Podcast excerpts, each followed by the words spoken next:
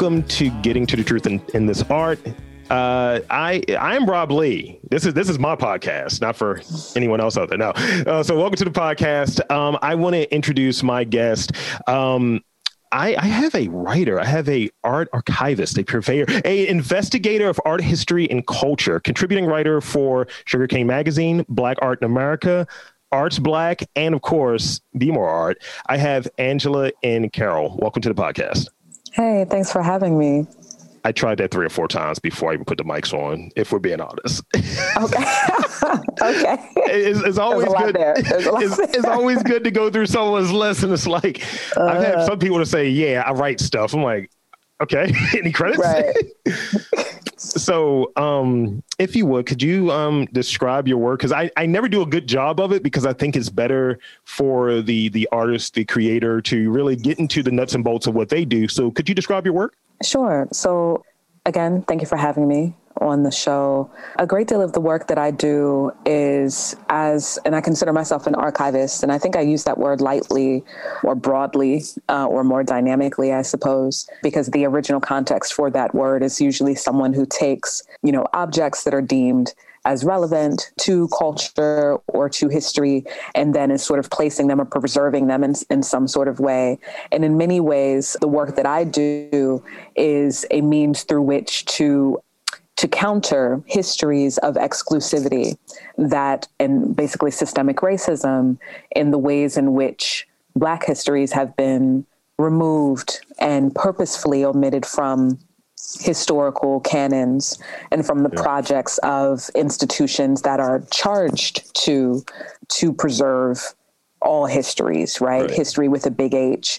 But we know that, you know, especially for our generations, I'm a little older, that when we were in school, histories that did not focus on white subjects were inherently deemed electives, right? Yes. And meaning that they and so if if that if Black history or histories about women or histories about queer subjects are deemed electives or Indigenous folks, then that means that you have the choice to mm-hmm. engage or not engage with those histories. And so, too often, because all of us have had a choice, right, to engage or not engage. And because institutions that, again, are charged to have an inclusive telling of history have chosen to engage and historically have chosen largely not to engage, much of my work has been to correct correct that lack of engagement. And so I call myself an archivist because much of the writing that I do is about trying to highlight contemporary African American artists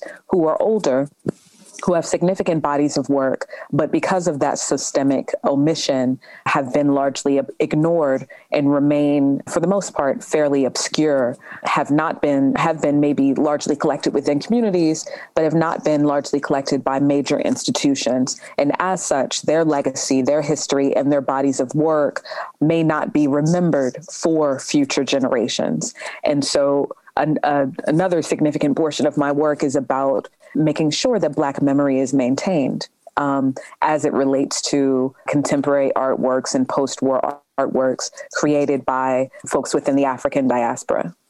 That is exceptional work. I, I dig it. Um, I am now going to just follow everything that comes from you because because I'm I'm like like I, I sometimes in trying to do this, I, I, find myself feeling like I need to put on a shirt and tie whenever I talk to people because I'm trying to sound more like, yeah, man, I'm down with it. Not that I'm down on myself. It's like, yeah, man, that sounds really interesting. And it always does. But mm-hmm. my thing is, I, I always jump to pop culture really quickly. Mm-hmm. And, uh, um, you know, I'll sit there and I'll have conversations with my girlfriend. I was like, why hasn't this person gotten his roses? Why hasn't she gotten her roses? Mm-hmm. And it's like, it's this very ranty thing, but it's always kind of right. And, mm-hmm. and one of the things that you you mentioned just early on that made me think the the elective context, right? It it made me think. I'm eventually going to start saying dig, right? But the elective context made me think of being at Morgan. Like uh, mm-hmm. I, I, mm-hmm. was there, graduated in 07. So we're I think we're in the same age group kind of. And mm-hmm. I, I, remember the um, African diaspora course we had and that was like my favorite course there. And I was like, can I take more of these while still I was a business major, but while still doing what I wanted to do, like for my degree, can I take mm-hmm. more of these because these courses are more interesting to me? Mm-hmm. And it was just the one. And as you said, mm-hmm. it was an elective. And I was like, this is, I, you can't cap- encapsulate this. You can't. so it's um, great to hear that that's the work that you're doing and that you're spending a lot of time and focus there. So you've touched on it, but I, am going to be remiss if I don't ask it again, and um, and, maybe a little bit more in depth. Um, so your inspiration. Um, speak on that a bit like your inspiration for getting in, into like your field like your, your focus area and um, how have your personal experiences um, influenced that like that pursuit? Mm-hmm. yeah so it's funny because like i have always written right? Like started off and again i'm old so back in the day poetry was kind of cool. So i so i grew Dig, up in the kind of you know right. So i grew up in the kind of you know love jones era you know, spoken word cafe, you know, and you know, when we when we engage in a more dynamic way with each other and with when and with language, but never, you know, never necessarily considered myself a critic or like reviews or anything like that. Like I was writing more creative, you know, thought pieces and maybe critical essays for myself with a cultural nuance. But uh, that informed what I went to school for, what I studied, which is uh, animation and and film uh, with an emphasis in like ancient studies and history again focusing on the african diaspora and in our in our histories and our in our history of creative genius. And so much of so much of my early work is in the language of film right is in the aesthetics of of film language and I think that those images and that iconography are a language in and of in and of themselves. Sure. And as I started to develop those films, largely experimental early on, and then focusing more on kind of more dynamic uh, documentary because that's what community needed and that's what I had skill sets to create. That uh, I realized again in that regard just how vast, how much of our history has not been told you know, just across all mediums and really across all disciplines, and how much work has yet to be done, right, in uh, unearthing much of our histories and in telling our stories beyond uh, the transatlantic slave trade, right, yeah. or telling the stories that uh, precede the transatlantic slave trade and chattel slavery in the Americas and the Caribbean and Europe. And because so much of that history has been omitted, a lot of my early filmic work kind of focused on again un- unpacking revealing that work. As i um, when i graduated from school and began to come back into community they were like hey and you can write right? You write well. We would have conversations about we would go to i would go to different exhibitions or i would go to different uh, performance art works and installations. And i would have conversations with friends you know about about the work, you know, and sometimes, you know, it'd be critical, critical responses, you know, per- particularly if the work, you know, engaged black aesthetics in some way or engaged performativity of black subjects, but there were no black people in the work. Right. Yes. So a kind of, you know, so a kind of like abjection and, a, um, gross appropriation of black culture that happens all too often, right? I mean, even when we think about um, some of the major commodities or the major exports of America, right? Mm-hmm. Entertainment and popular culture, as you noted earlier, is remains one of the primary exports of America. Um, but that export is Black culture, right? Like popular culture, American popular culture is primarily and predominantly Black culture, right? Yes. Um, and but that is never contextualized in those ways, and so um, when I would get into these conversations and I would, you know, give my my thoughts, opinions, critiques about these things, you know, friends would say, uh, would encourage me to write these things. Why don't you? Why aren't you writing this stuff? Why aren't you contributing it to publications? Why aren't you, you know? And I realized, I was like, well, I'm because I'm not a critic. You know, I'm not a reviewer. Like I'm, I'm a, I'm an artist, right? I'm a, I'm a filmmaker. I write, you know, but I'm not interested in critiquing anyone else. But I realized again the deficit of of that uh, of that field and of that work in that there were I had many contemporary friends um, who were artists, who were visual artists, who were performance artists, whose work in in in Baltimore, um, whose work would be completely ignored by so-called critics um, and publications, or if the work was covered, it would be completely decontextualized, meaning that many of the people would not understand, you know, the context for the work that founded the work, which largely was steeped in Black culture. Right. And the nuances of Black culture and the nuances of Black history. But again, because Black history is an elective, right? That people can choose to or choose not to engage, right? There are very few people outside of our communities and even within our communities who are, are well versed within the nuances of Black culture. And we're not able to sort of make those see those intersections between um, the the iconography or the histories uh, or the narratives or the themes um, that uh, these artists were were drawing from to inform their work, which meant that the review was deeply lacking. It, right. Yeah. And and and and not incredibly critical, right? And journalistically lazy, you know, for the most part, Frankly. right? um, when it came to a lot of black black artists, reviews of black artists, and so again, I, I I started the writing as a means through which to kind of, you know, stand in the gap, as it were, yeah. um, to uh, and to rightly contextualize the works of, of of contemporary artists. And what was amazing to me at the time, because I was like, okay, well, you know, I'll do this, I'll do this thing, I'll support folks, you know, and because I love writing and I love art, you know, so it seemed appropriate. And what amazed me about it, the deeper I got into it and, you know, the more I wrote, was that for many of the artists, it was the first time that someone had critically written about their work. Yeah. Right for many of the others of the artists they had been written about before, but it was the first time that their work had been again contextualized from a black lens that was critical. Yeah. Um, and because I have a history and I have an MFA, right? I have an understanding of art history. I have a deep understanding of Black art history in particular.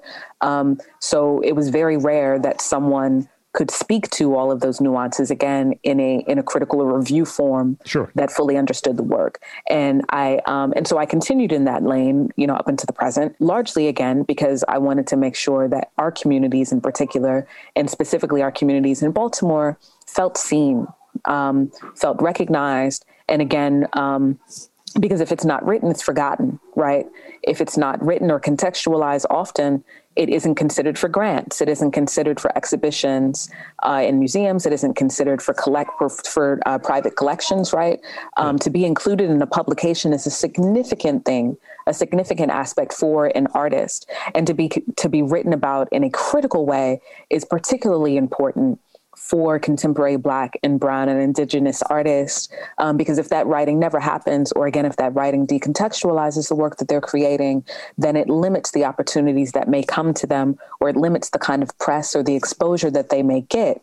For, uh, for future opportunities to for their work, right? And so, um, so so writing as I and I didn't necessarily again understand this going into it, but the more I did it, the more I understood how significant um, this this work is. And I'm proud to say that I've, you know, over the last three or four, four or five years, I've written extensively about and covered many, many um, contemporary and emerging artists, uh, contemporary artists based who are based in Baltimore, many of whom have gone on to have really extraordinary careers, and um, including like Jerrell Gibbs. I think I was one of the first to really write about his work when he was still doing uh, riffs on the Peanut series you know. Yeah. Uh, and you know had the opportunity to work write about Amy Sherald you know long before she and again she was already an established artist but before she uh, was commissioned to do the uh, the Michelle Obama work and so so many other Theresa Chromati and so many other artists who again are were early in their careers and have again since gone on to do to do other works so that and, and, i think in many ways that is why i continue to do that work and at this point i'm kind of moving beyond the review landscape because again for me i, am a, a, writer and an artist as well so I, it is important that i don't just stay in that particular lane because then i'm not growing right. as a writer um, and i'm not expanding so my work at this point is sort of evolving into more like critical essays that are inclusive of reviews but are not you know that are not succinctly categorized within the landscape of a review or of a critique of a particular artwork or a particular exhibition. Rather, it's it's more broad to talk about sort of the social and systemic issues yeah. that are affecting us and that the work or or several works may speak to.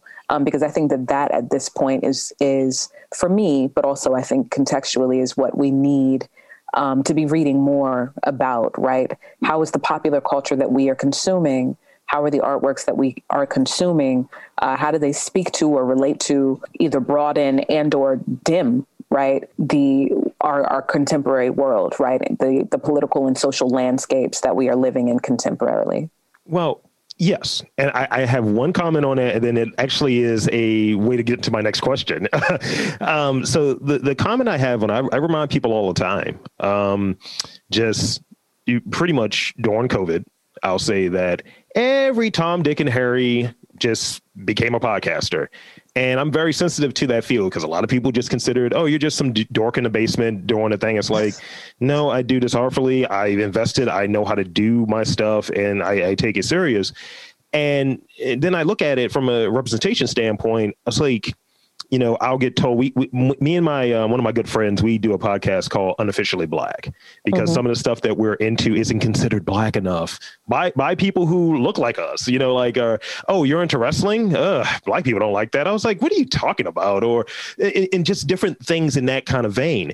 And we we did that based on literally an argument of not feeling represented, and then it's already like it exists that this idea that podcasters aren't even black to begin with. So it's like, you know, I was like, I'm damned in this place of I'm not considered even worthy of being in the field because of what I look like, but then I'm not considered black enough in this space, and and none of it bothers me as as much, but it's just an interesting thing to observe and just kind of work within, um, and especially doing doing this podcast. Um, in the the people that I've I've had on, I don't demonstratively say hey, it's only going to be black creators. It's only going to be these type of creators. The only real prerequisite is you have to be about Baltimore. That's literally what it is.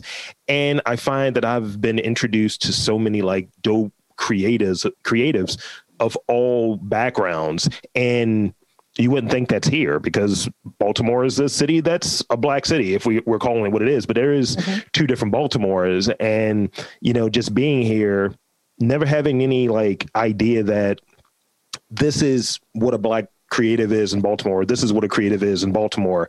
It's just more so like, all right, I just want to show everyone and show how broad and how unique we ha- have it here. And that's all where it comes from. But I think the same thing isn't always applied in depending on what you're doing as a creative. Definitely.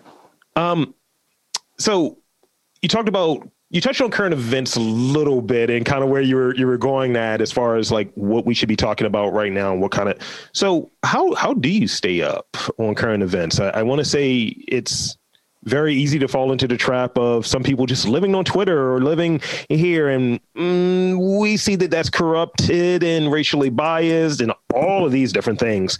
But how mm-hmm. do you stay stay up to date to be informed while being able to be? Because i think when you're a bit of a critic and you have an experience in being able to critique things, you're like, that's not real. So mm-hmm. how how do you stay up to date and informed?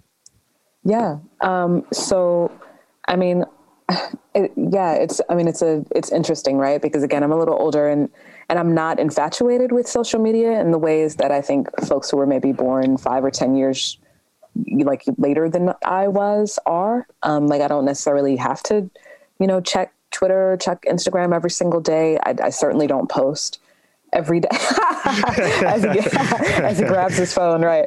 Uh, I certainly don't post every day. I mean, I think, um, I do. I am a nerd though. Like I, I follow a lot of listservs, right? So it's like old school, right? I get a lot of emails with like updates. I'm, sus- I'm subscribed to a lot of different places. I, I listen to NPR almost every morning. You know, like I, I um am a little bit of an of a a nerd uh, in regards to just like news. I'm a little addicted to to to news, international and and local. Um, I read a lot. I read. Um, I'm a, and I'm an insatiable reader.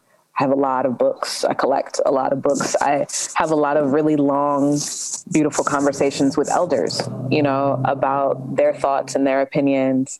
Um, I have a lot of really beautiful, long conversations with members of my community. I have a lot of really long beautiful meandering conversations with my partner, you know, yeah. and um and that, you know, between all of the and I'm a cinephile, right? So watch a lot of film, I watch a lot of short film. I'm, you know, so and I love hip hop, you know, and I love music, period. So there's a lot I just I like to learn, right? And I think that when you like to learn and when you're curious, you are able to kind of negotiate um, different landscapes, in in a way that is not oppressive, right? And in, sure. in a way that is not um, that again doesn't kind of feed into the the addiction and nor feed into the kind of nihilism that that social media platforms rely on mm-hmm. and kind of require of us right there's a, a deep kind of insecurity that yes. many social media platforms like rely on right and yeah. we know that the algorithms also speak to that insecurity right so if i post a, a, a picture of words right like excerpts from an essay and i say hey check out this essay or check out this book um, the algorithm is not going to send it to all of my followers in the same way that if I posted a selfie. Yeah. Um, or if I posted a picture of myself half naked, right? Like there are different, yeah. there are different beats, right? But also there's a different kind of conditioning sure. for us as navigators of these sites, right? Where, um, again, what are, how are we conditioned to to like certain things or to tune in or follow certain trends or to follow certain images right and that's something that i'm very interested in in this moment is the ways in which that conditioning um, affects our our actions right but mm-hmm. and also affects our ability our our connections with each other and our connections with community right so if we if we know that there's a kind of instant gratification in posting a selfie, right? Because I have friends who are like, you know what, I feel like shit today, or yeah. I feel like garbage today. Sorry, You're I don't good. know if that's on here. Okay. uh, I feel like garbage today. Um, I'm going to post a picture of myself, yeah. right, on on Instagram, because they know that when they post that picture of themselves, you know, particularly if it's a if it's a cute picture, you yeah. know or maybe a little fleshy picture, right? They'll, depending on how many followers they have, they're going to be guaranteed at least 100, maybe 200 hits, right? If they are on there more often, then it'll be three, four, five, 600 hits. If they're on there pretty consistently, and you know, then they'll it'll be thousands of hits. And there's something that feels good about like the the hearts, right, of strangers, right? Mm-hmm. Strangers clicking and saying, "Oh yeah, you're beautiful. Oh yeah, you're gorgeous. Oh yeah, you're you know." There's something to be said about that. But there's also something to be said about our need for that external uh, kind of gratification, to, for that external uh, validation, as it were. And I'm curious about, for our generations in particular, how that is being manipulated, right? How our need for external validation is is being manipulated from from politics mm-hmm. to um, our to our different affiliations, to our ability to have actual um, interactions with each other that are that are impactful, right, to our ability to organize for our communities in a in a uh, in a way that is more than just taking a picture at a protest, right? Um, to you know all of these, I'm I'm very interested in, in in doing a lot of writing and researching about that right now because I think that this is a we're in a kind of new landscape, right? Like sure. um, the ways in which we engage technology and social media um, have deep impacts on on on our political world, on our social world, right? And um, because we know that the social, the the personal is always political, right? Yeah. Um, and we know and have seen, right, the ways in which our engagement or disengagement with these these platforms has been used against us, right? Um, like the Russia hacking and the mm-hmm. um, you know just so many so many different instances, right? We also are seeing the ways in which we are being surveilled through these through these platforms, and the ways in which we allow ourselves, in many ways, to be surveilled. We give up permissions, right? We give up uh, ownership. We give up um, these things, uh, and and I'm curious about that, right? Like what, why, why is that, right? So in many ways, my engagement with these platforms is is in a more kind of curious and skeptical sure. um, way, as well as you know, as a professional means but i think that i'm kind of hyper vigilant about what i do and what i do not post that um, i don't i don't post too much personal stuff yeah, that's that's the thing that I've tried to get away from. Um, just being on there. You're absolutely right. Like, you know, some people like I was born in the '80s, mid '80s, what have you, and you always hear about that's the microwave generation. You want it immediately, you want it now, and it's like that instant gratification thing is just right there, and it's just apt for us to just gobble it up.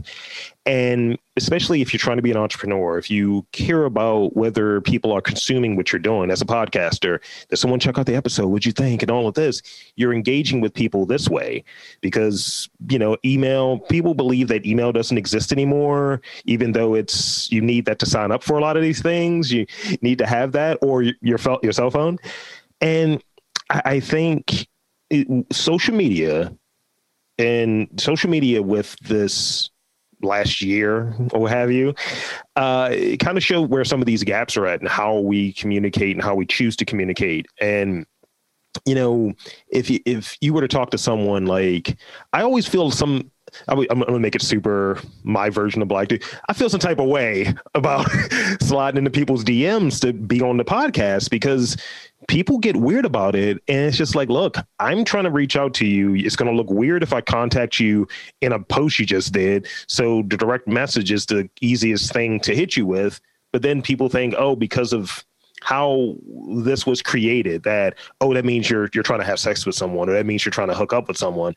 No i'm trying to send you a message that would be a private message and i don't know if it needs to be out there. And people don't really get that and it's like where did that notion come from? Where did that idea come from? It's that communication is more restrictive and as much as we try to be america here and look at other countries that like really demonstratively say you're not allowed to communicate in these ways we talk about my freedoms, but then really we are more of a finesse. We we do it in a more finessed way. Mm-hmm. We've had a long time to come up with how we're going to do this and how we're going to finesse it. And the thing that really catches me on on the social media side of things is if you're an entrepreneur or if you're trying to put your thing out there and just have people look at it, it's an update or some change that somehow impacts a certain group more than another group. And as you talked about earlier, you can have certain images, you have a picture with words on there, you know, five likes. You have a meme or something that's wow problematic. Wow, 1500 likes and you know i have a few different accounts and i i'm curious as well. And i try to check these things out. I'm like i don't even agree with this. I just think it's kind of funny. And i'm going to post it i'm going to see if other people think it's funny. And it's like nah i read somewhere that it's only really 10% of the, the followers that you engage with. How are they considering engagement? Because i remember years ago i had explained to my parents that um like I don't know what kind of music you listen to. I don't know what kind of genres you're really into, but I've recently gotten into a lot more jazz. I, got a lot of jazz vinyl for for the holidays or have you, and all Charles Mingus, Charles Mingus, Charles Mingus. So some of these songs are like super long, and but they're a song, you know. And I remember years ago explaining this to my parents. I was like, you know, Apple they define a song as like three minutes. I was like, so this Charles Mingus song is 12 minutes. That's four songs in their language. So I'm I'm, I'm sure that social media describes an interaction as this many characters, this many emojis. Did this person like it, and is is it worthy? So they're just modifying and they're massaging what communication is and shaping it. I think that that's that's my two cents on it. Yeah, I, I agree completely. And yeah, I mean, I think Mingus is such a great example of someone who understood that his role as an artist was not just um, to create, you know, cool sounding music, right? Like he, um, his work, particularly in his later later in his career, was not just about mastery, right, yeah. of his of his of his skill, but also was about um, creating works that spoke to um, the political climate, the social climate, and the violence that was happening to, and historically it happened to Black folks, right? Mm-hmm. Um, Mingus is so he was such a pioneer in that in that regard, and really wanted to be understood as a genius in his own right. Um, not just a black genius, right, but a genius in his own right who was very interested in black subjects, but also interested in subjects beyond beyond his blackness or beyond the construct of race, right, beyond the construct of caste. And there's something really, you know, powerful about that. And I think that there are many artists who who are doing that work and taking on that vanguard as well. But then there are others who, again, for our generation, are more concerned again with the instant gratification because it's like, why would I use my platform? Why would I uh, jeopardize, right, the platform yeah. to speak, you know, to speak to something that has weight, you know? Yeah. Um, and but I but I do believe, and I am hopeful, and have seen, particularly during the pandemic, that more people are willing to um, to put themselves out there, right, and to uh, to stand for something, right, to use their platform to stand for something significant. And I think we definitely need more more of that, right, because these tools yeah. were cre- were created as a means through which to distract us, you know, and yes. it's our job to um, to reimagine and to utilize these tools for whatever it is that we need, right? Um, to not get caught up in in the kind of design of these tools, which is to keep us engaged, to keep us distracted, to keep us scrolling and clicking through, um, but not necessarily activating uh, these tools in a way that can lead to actual social or political reform or social and political change or social and political dis- dismantling for things that cannot be uh, reformed, right, or changed, right? Um, and so I've seen a lot of that, and I've been encouraged. I mean, a lot of most of the stuff that I follow are all people who actually stand for something, you know. Um, and I'm and I'm curious to see how that will evolve as technology continues to develop and as new apps take over. Yes. I'm curious about this lawsuit right now with you know Facebook about yeah. you know whether or not it's a monopoly and you know um, and how that will be countered and what what what social media and what platforms will be able to compete with uh, with Facebook if Facebook exists you know 10 years from now what that iteration will be how much of our our sensitive information our images our posts right will be used against us will be used to profile us will be used to you know all of these things right because there have always already been briefs about how much of our information is sold yeah. away uh, to advertisers and how much of our information is already gone into surveillance technology. And so these are things that we need to be very, very, very, very aware of and that we need to be okay speaking out against. Um, Absolutely. Because when you, you hear these things about these different trends and so on, and if we, the, the consent is and the knowledge is that I like to look at it like whenever these trends and these different things pop up, they're like five, six, maybe ha- probably about six months behind of what black people are actually doing. Mm-hmm. And it's mm-hmm. like, we don't even do that anymore. It's like, oh, it's super successful. This trend came out of nowhere. Mm-hmm. Nah, we were we were doing that in Detroit, like you know, like months back. We're not even doing that now. Mm-hmm. Um, I got a few more questions, and I'll give you back the rest of your your afternoons over there in sunny Cali. But uh, so I'll, I'll say um, once I get a wig and a double bass, then I'll be doing this Charles Mingus biopic. Look out for it. Yes. Look out for it. it's just me yelling at people, talking about how great of a genius I am. That's that's my goal in real life, actually. Okay, okay. I do it from a stage regularly. Um, as, as, long as you do a remake of Fables of Faubus, I'll, I'll fuck yes. with you forever. just changing up the lyrics every week. that's it. Yeah. Yeah. Um, so let's see. Um, I, obviously, I'm going to have a music question for you, and then I'm going to wrap on the Baltimore question that I have mm-hmm. for you, and then that'll be that. Uh, so I read that music and meditation are your medicine. Mm-hmm. What are three songs that are currently in your rotation? Or if you don't have like a rotation, what are the mm-hmm. three songs that you recently listened to? Oh, that's hard. I listen to music all the time. Let's Same. See. Same. Uh, I have uh, a homeboy put me on to a brother named Brother Ah, okay. who came out with a series of albums, and he has one song that has been my affirmation like every morning called Transcendental March. And it is, yeah, Brother Ah, Transcendental March. And in this song, there's a poet, and I haven't uh, been able to find the sister's name, but she's saying this poem, but the refrain of the poem is, I am not afraid. Yeah. And she goes in, you know, and over and over again, she says, I am not afraid. You know, I'm a part of the cosmos. I'm a part of the intergalactic. I'm, you know, and she's speaking to us, right? Yeah. She's speaking specifically to black people and it is a means through which, and the beat is just raw, you know? Mm-hmm. And so there's a kind of meditation in that beat and a meditation in that energy that just keeps you, that is so affirming and is like charging, right? To say, yeah. you know what? You are every day you are potentially going into battle, right? Every day you know, being a black body in America is is to be in jeopardy, right? Totally. To there's to be in a precarious situation. There is no guarantee for the safety of your of your body, um, as Ta-Nehisi Coates says, right? You can have all the education in the world, you can have, but your your safety is never secured. And Transcendental March by Brother Ah has been that, you know, regardless of that, I I am not afraid, right? I will keep pushing forward. Um, there's a, a, another new song I've been listening to by uh, and that's an old joint. He came out with that in the 70s, I think, 60s, 70s.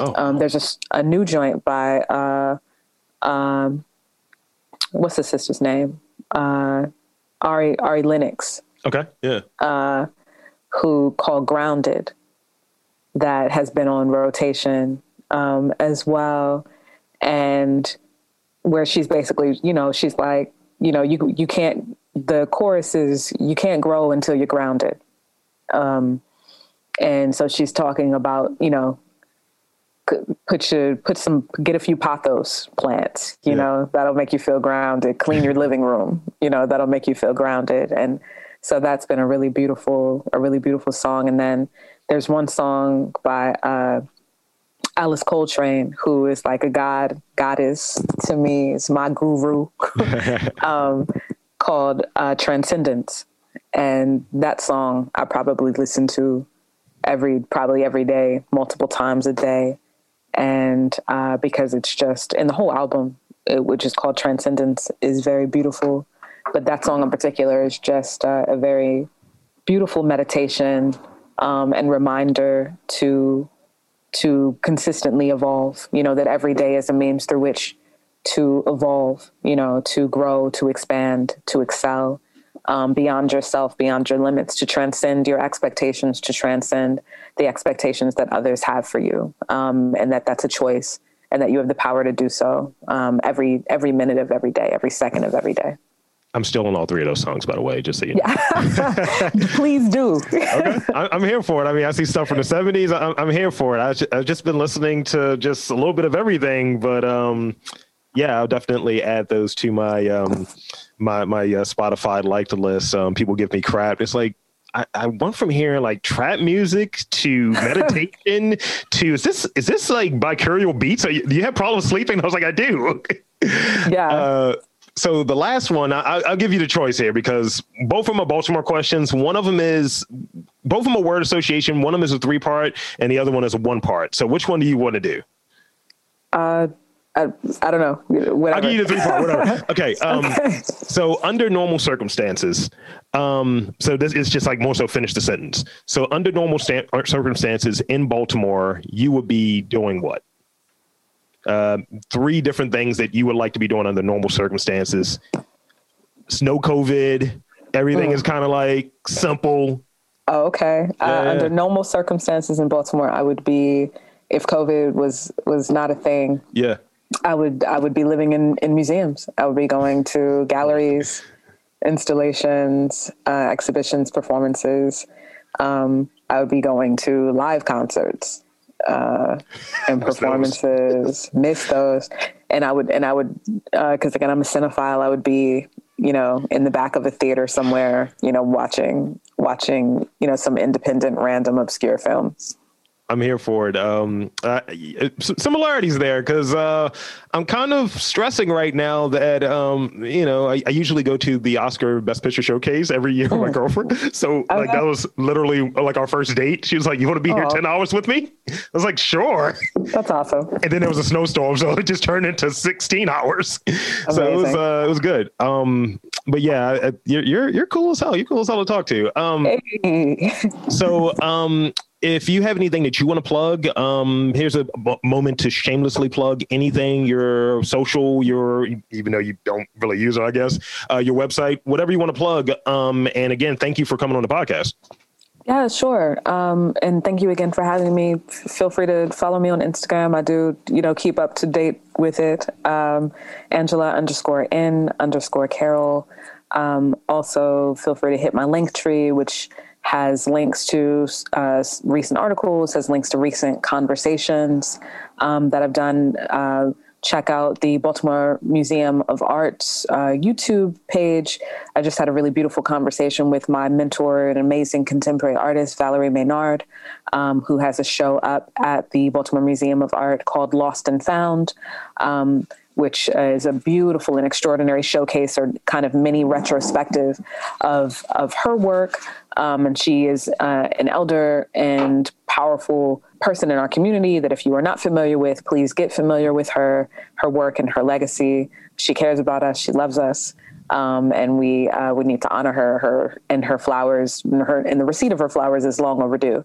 Um, you can see uh, virtual clips of that exhibition uh, at, at the Baltimore Museum of Art. And again, you can catch our, my conversation with her in a virtual gallery tour on the Baltimore Museum of Art's uh, YouTube page. So um, again, thank you for coming on the podcast, and I'll do my uh, my sign off. Um, so for for Angela N. Carroll, I'm Rob Lee, and this was getting to the truth in his art, and I am saying there's art in and around Baltimore. You just have to look for it.